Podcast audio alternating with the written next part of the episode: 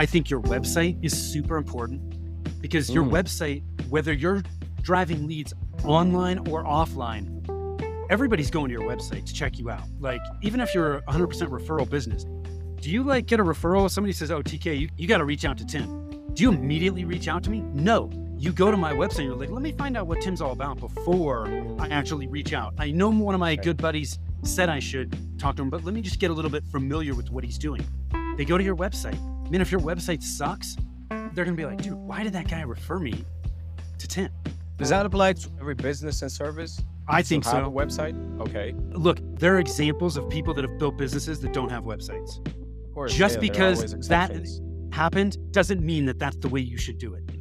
Right. So I believe you should absolutely have a website because everybody is going to go look for you online. The first place they're going to go is your website. And if your website looks like it's from 1995, they ain't to be too impressed.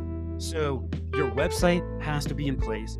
And then from there, the lowest hanging fruit with marketing is identifying what's already working. If you've been in business for a while, something is working for you.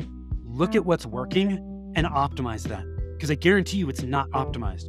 I can't tell you how many people I talk to who are 100% referral. And then I ask them, I was like, well, what do you have a referral program? What's your, how do you get referrals? Do you actually ask for referrals? Oh, no, no, they just, they just come in. Mm. How much do you think that business would change if they said, hey, you know what?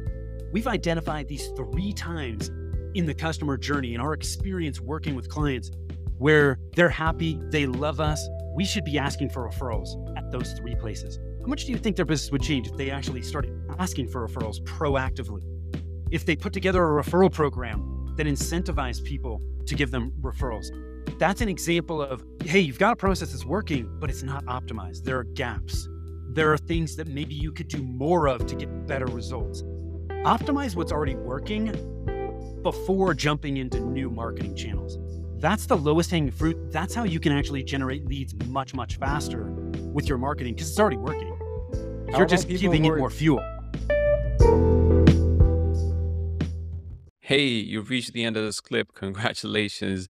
Jokes aside, please take a moment to follow, review, or share it with your audience. It literally costs you nothing, but it would mean the world to me. Thank you in advance for your support. I truly appreciate it. And until next time, peace.